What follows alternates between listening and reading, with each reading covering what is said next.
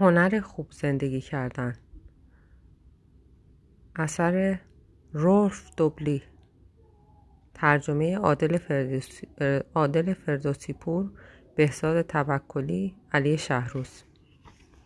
بخش پیشگفتار. از دوران باستان یا به عبارت بهتر دست کم 2500 سال پیش و شاید قبلتر از آن همیشه مردم برای شان این سوال بوده که یک زندگی خوب یعنی چه؟ چطور باید زندگی کرد؟ یک زندگی خوب, خوب چه معلفه هایی دارد؟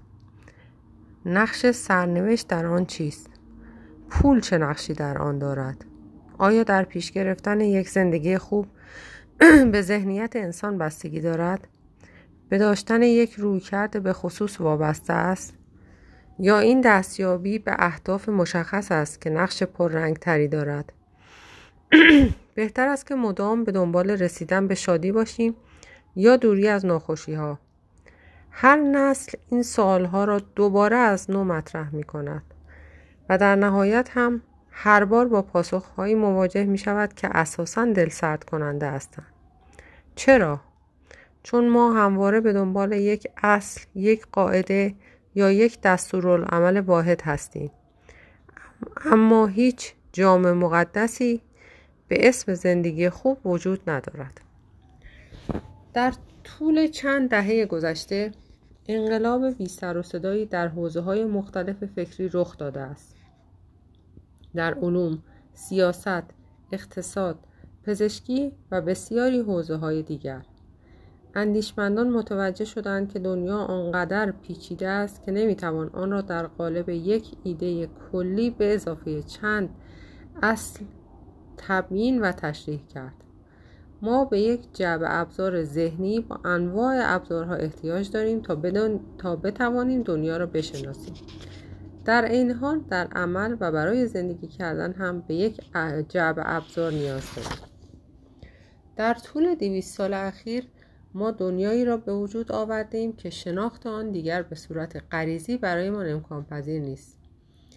این امر بدان معناست که کارآفرینان سرمایه گذاران مدیران پزشکان خبرنگاران هنرمندان دانشمندان سیاستمداران و افرادی مانند شما و من هم در طول مسیر زندگی لاجرم دچار لغزش خواهیم شد. مگر اینکه جعبه کارآمدی از ابزارهای ذهنی و الگوهای قابل اتکا در اختیار داشته باشیم. می توانید اسم این مجموعه رویکردها و راهبردها را بگذارید سیستم عامل برای زندگی. اما من همین همان استعاره سنتی تر جعبه ابزار را ترجیح می دهم در هر صورت حرف من این است که این ابزارها اهمیت بیشتری از دانش نظری دارند. همچنین مهمتر از پول مهمتر از روابط و مهمتر از هوش ما هستند. چند سال پیش شروع کردم به گردآوری مجموعه خودم از ابزارهای ذهنی که به درد ساختن یک زندگی خوب می‌خورند.